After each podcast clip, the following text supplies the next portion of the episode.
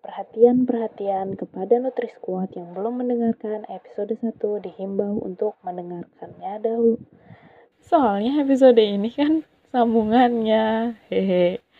Enggak usah basa-basi. Kita langsung lanjut aja yuk NutriSquad. Kan udah lama nih 4 bulan. Berarti kan udah mengalami ya pahit, manis, asem. Suka dukanya nano-nano ya. Nano-nano kan tuh. Suka dukanya tuh apa gitu loh menjadi relawan gizi. Kali aja nih nanti setelah kamu menceritakan ini nih ada relawan apa orang-orang yang di luar sana, karena kita masih membutuhkan relawan gizi kan sekarang nih banyak bisa mau menjadi relawan gizi gitu. Suka dukanya pertama kali jadi relawan meskipun di sekolah profesi itu 1 tahun full praktek ya gitu kan, dengan banyaknya, dengan sekitar 60% prakteknya di klinik, di rumah sakit, itu belum tentu bisa menjamin kita sebagai relawan di lapangan tuh bisa langsung paham harus nanganin pasien COVID gimana gitu kan. Enggak kayak gitu. Jadi kayak pertama kali masuk mak teratap gitu kan. Bahasa Jawa jadi ya pada mak teratap. Kaget kita di suasana yang baru gitu kan. Kayak cuman modal penting yakin aja jadi relawan COVID. Orang tua juga udah was-was tuh awal-awalnya. Bener loh, hati-hati ya, gini. Datang bener-bener mak teratap, aduh harus gimana nih. Nanganinnya harus gimana nih gitu. Seminggu 2 minggu awal tuh bener-bener crowded banget. Kayak kita kan memang dibimbing ya, kita memang ada orientasinya gitu kan. Ya kita pas dibimbing oke, kita paham, kita ngerti ya, teorinya gimana, prakteknya sebenarnya kita pun juga paham gimana. Tapi karena kita semua diisi sama orang-orang baru dan harus benar-benar bisa langsung terjun penanganan, jadi diorientasi sambil jalan, ya pasti bingung gitu kan, awal-awal panik. Kayak akhirnya 2 minggu awal emang kami penyesuaian semua, ketemu orang baru, terus ketemu sifat-sifat yang baru-baru gitu kan, gimana caranya kita bisa nyesuaiin. Terus kalau tahu-tahu di dalam tim ada rasa-rasa nggak enak atau ada problem, gimana problem solvingnya, gitu-gitulah segala macam. Mulailah tertata gitu alurnya. Oh kalau di gizi aku kayaknya lebih enak edukasi pasien kayak gini deh. Terus kan ada penulisan di CPPT juga tuh, sebagai ahli gizi juga ada penulisan CPPT, monitoring evaluasi per 3 hari. Jadi benar-benar kita sendiri yang manajemen konflik di situ, kita sendiri yang manajemen waktu kita gitu, kita sendiri yang harus bisa. Karena saya sendirian ya, kalau teman-teman perawat kan ada tuh, banyak tuh teman-teman perawat kami ada 10 perawat tuh. Jadi bisa lah saling buat sharing. Kalau saya ahli gizi sendiri tuh kadang kita bingung sendiri. Ya akhirnya tetap harus sampai sekarang pun konsultasi terus sama ahli gizi yang ada di rumah sakit, tanya gitu. Yang jelas kalau kamu malu bertanya, benar bakal susah di jalan. Apalagi kita relawan yang langsung terjun langsung nanganin infeksius. Susahnya itu sih, dukanya. Bukan duka ya, apa ya? Kayak lebih shocking terapi. Iya, shocking terapi bisa, atau shocking culture shock ya. Bisa dibilang culture shocknya kayak gitu semua. Cuma kalau dukanya sih ya memang selama 4 bulan terakhir ini agak susah buat ketemu sama keluarga sih. Apalagi posisinya sekarang kita nggak tahu ya, kita udah masuk di transmisi lokal. Kita nggak tahu kita kedatangan pasien, di statusnya pasien, riwayat kontak dengan siapapun tuh tidak tertera gitu kan. Pasien pun tidak mengetahui dia kontak dengan siapa. Jadi kita tuh kayak makin takut buat pulang ke rumah, jujur. Ya karena takut, ini ya maksudnya ya, karena takut keluarga kita malah jadi kena, karena kita enggak kenapa-napa sebenarnya, tapi kita pembawa gitu loh kontaminasi ke keluarga. Apalagi 4 bulan ini ya, kalau misalnya mau kumpul sama keluarga, sayangnya yang harus benar-benar mandi sampai benar-benar bersih. Hari bisa mandi 3-4 kali. Baru bisa berangkat. Baru bisa berangkat gitu. Meyakinkan diri sepenuh hati kalau ya udahlah berangkat. Cuman habis itu enggak ada mampir ke rumah pun, cuma di depan rumah kalau memang mau dikasih makanan gitu sama orang tua. ya disemprot dulu plastiknya nih segala macam, pokoknya alkohol ataupun hand sanitizer gitu kan, itu benar-benar jadi teman setia banget. Dan masker tuh nggak lepas sama sekali, nggak lepas sama keluarga pun. Ya udah, kita benar-benar duduk jarak gitu loh. Gimana caranya kita juga ngasih edukasi ke keluarga kalau physical distancing tuh perlu, protokol kesehatan ya. Tuh penting banget kita terapin, karena kami nih ya Kak Yunda terjun langsung penanganan COVID hari-hari, tatapan langsung sama hari-hari pakai baju astronot yang benar-benar panas nauzubillah gitu. Kayak mau melangkah ke rumah tuh mikir, aduh aku ada bawa virus nggak ya, sehelai apapun itu gitu. Maksudnya kan kami di dalam juga udah kayak orang dalam pemantauan juga gitu kan, yeah, kita yang kontak langsung, jadi takut benar-benar. Makin kesini tuh dukanya kayak kok makin takut ya buat ketemu sama orang rumah, karena ya menjaga banget transmisi lokal itu tadi biar nggak tambah nyebar. Jadi ya sebisa mungkin harus setiap hari kalau bisa harus komunikasi sama keluarga, teleponan sama keluarga gitu, nanya kabar gitu-gitu sih. Kalau sukanya kenal orang baru, terus ketemu sama tim yang benar-benar bisa saling ngertiin gitu loh satu sama lain, saling bisa bantu. Serunya tuh di situ, apalagi kami kan nginepnya di asrama ya, di Rusunawa gitu, belakang rumah sakit.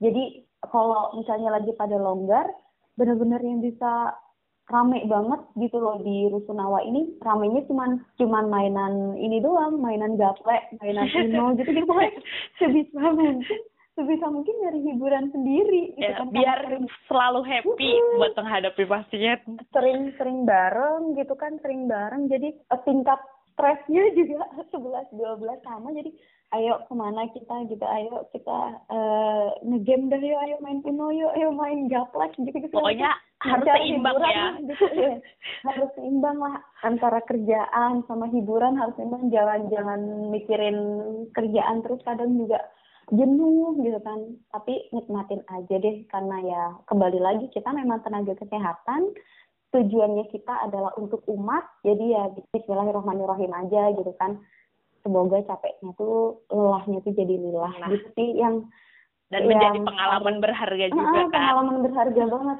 jarang banget bisa dapat kesempatan tim, juga dapat kesempatan, terus nemuin tim yang sebagus ini, terus kita tuh memahami gitu jadinya dari sisi pasien seperti apa, dari sisi kita nakes seperti apa. Dan memang COVID ini nggak bisa ditangani sama nakes sendiri doang, tapi sama pasien juga gitu kan. Iya, jadi ngerasain banget lah 4 bulan ini, benar-benar kerasa banget bedanya.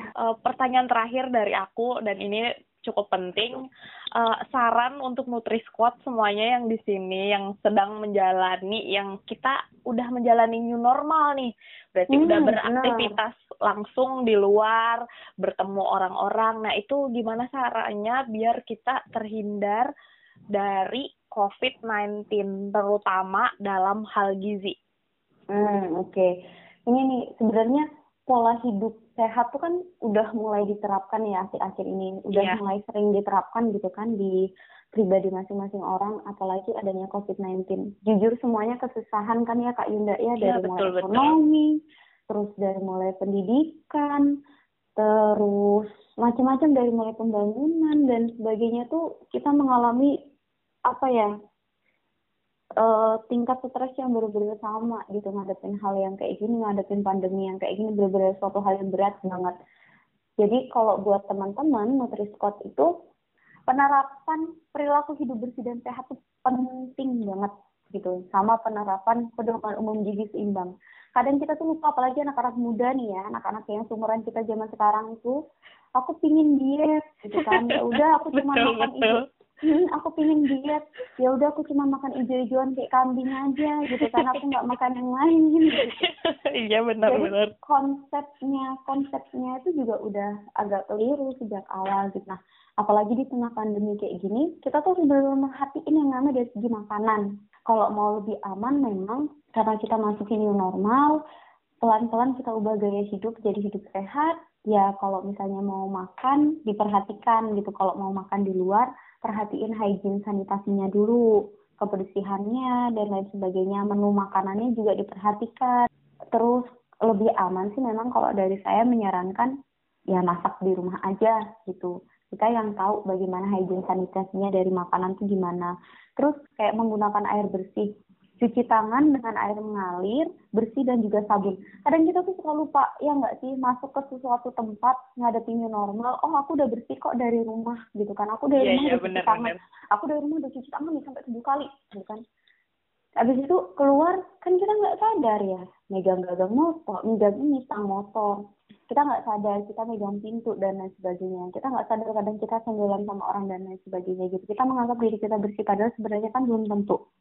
Makanya betul. Cuci tangan pakai air mengalir, terus pakai sabun. Kalau memang nggak ada di situ, pakai hand sanitizer tuh penting banget. Nggak usah, nggak apa ya, oke sih kita bakal ngalamin yang namanya tangan kering gitu kan, segala macam. Apalagi kami nih yang hari-hari semprotan pakai alkohol 70% terus gitu kan, ngerasain yang namanya kering jari-jari dan sebagainya. Cuman ya kan itu bisa kita siasatin gitu kan. Kita kan bisa pakai, kalau pas malam mau tidur segala macam bisa lah tuh pakai ya jangan nyebut merek ya, ya itulah skincare biasa cewek-cewek ya, masih biar nggak kering ya, bener, betul, kan. Betul. Kan bisa pencegahannya bisa di situ gitu kan. Terus habis itu menggunakan jamban sehat juga. Jujur kalau di kita sih ngasih tahu ke pasien sebisa mungkin, kayak ke pasien tuh ya, sebisa mungkin harus jaga kebersihan kamar, harus jaga kebersihan kamar mandinya juga terutama. Nah sama nih teman-teman ngadepin new normal harus di rumah juga harus bersih gitu, jangan cuman lantai rumahnya yang bersih atau segala macam, tapi kamar mandi, kondisi kamar mandi itu juga harus diperhatikan gitu kan. Terus juga konsumsi buah dan sayur setiap hari gitu, kayak jangan ya kalau emang sehari-hari makan hijau-hijauan kayak kambing, kagak gitu kan. Nah, buah sama sayur itu kan tinggi vitamin juga, tinggi mineral juga gitu kan, bagus buat antioksidan gitu kan. Terus banyak bisa membantu buat meningkatkan sistem imun tubuh kita juga gitu kan. Habis itu kontrol berat badan nih, kadang karena kita di new normal selama kita di karantina bosen kan, kita bingung kan Kak Yunda mau ngapain gitu, ya, sambil nonton makan gitu kan, nah, seru nonton drakor gitu kan, nyemil bablasan gitu kan, kritik singkong, kritik ubi, kritik talas, mendoan, masuk tuh tahu isi, masuk tuh kan semua. Jadi kayak banyak sih teman-teman yang kayak protes gitu, cerita gitu, Prim nih aku selama di rumah terus kenapa berat badan naik ya? Lu ngapain gitu kan? Ya nggak ngapa-ngapain, nonton drakor. Tapi ya gitu, di rumah malah makan banyak ya.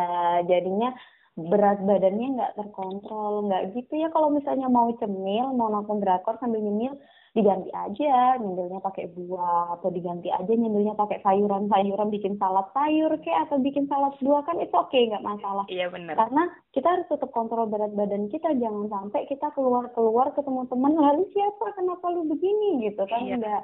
Jadi karena berat badan tuh juga ngefek nggak sih ke imunitas kita kan, maksudnya ya kalau misalnya kita makannya nggak teratur, kita makannya banyak yang tinggi kalori, banyak yang berlemak-lemak, terus berat badan kita naik ya benar-benar bisa jadi toksik kan di tubuhnya kita juga, apalagi kita nggak olahraga gitu. Wah itu tambah bahaya banget gitu, yang ada malah nggak sehat tapi malah sakit, sakitnya meskipun bukan sakit COVID tapi sakit yang lain, kan nggak lucu gitu. Iya benar-benar.